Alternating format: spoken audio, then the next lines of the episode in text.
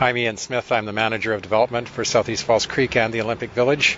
And we're actually standing on the bridge uh, which goes over the water treatment uh, system that runs through Hinge Park. We've always seen water as a resource. That was one of the first kind of the mantra that we used to uh, uh we used to speak when we were in public meetings, and, and certainly heard a lot of support uh, for that from the public.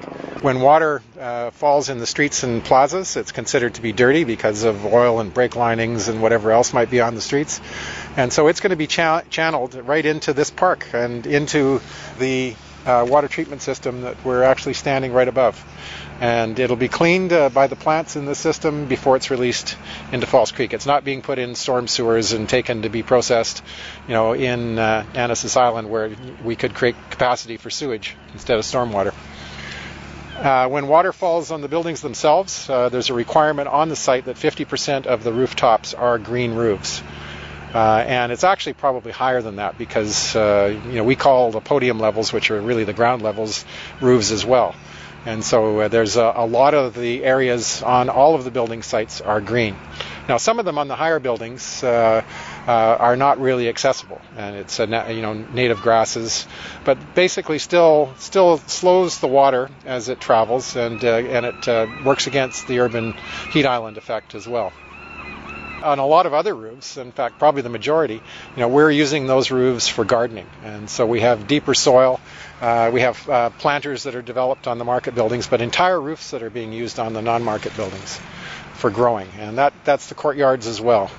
So when it isn't used uh, in those garden areas, uh, it continues its journey and goes down into the underground parking areas where it will go into cisterns and it will be used for toilet flushing in the building. So there is a dual plumbing system uh, in the buildings. And that, together with uh, very efficient fixtures uh, used in all of the buildings, uh, will cut water use down by about 50%. I mentioned gardening. So basically, if you don't have a large deck or patio, you will be given an opportunity to have a garden plot somewhere on the site that you live. So if you have one of the smaller units, you can still uh, have the ability to grow food, uh, should you so choose. And so we really wanted to push the boundaries uh, in the Olympic Village and in Southeast False Creek. You know, and so we we looked at uh, you know innovative, creative treatments on the waterfront. Uh, you know, and part of that is uh, you know uh, satisfying the requirements of the federal government when it came to fish habitat, and that resulted in the creation of an island, uh, yet to be named island, but it's already uh, you know one of I think one of the favorite spots on the waterfront.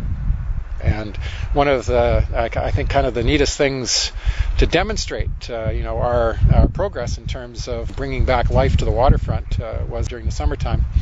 Uh, there was one of the first herring spawns in False Creek in over 80 years, uh, you know, which uh, was quite amazing and, uh, you know, well received by the seagulls.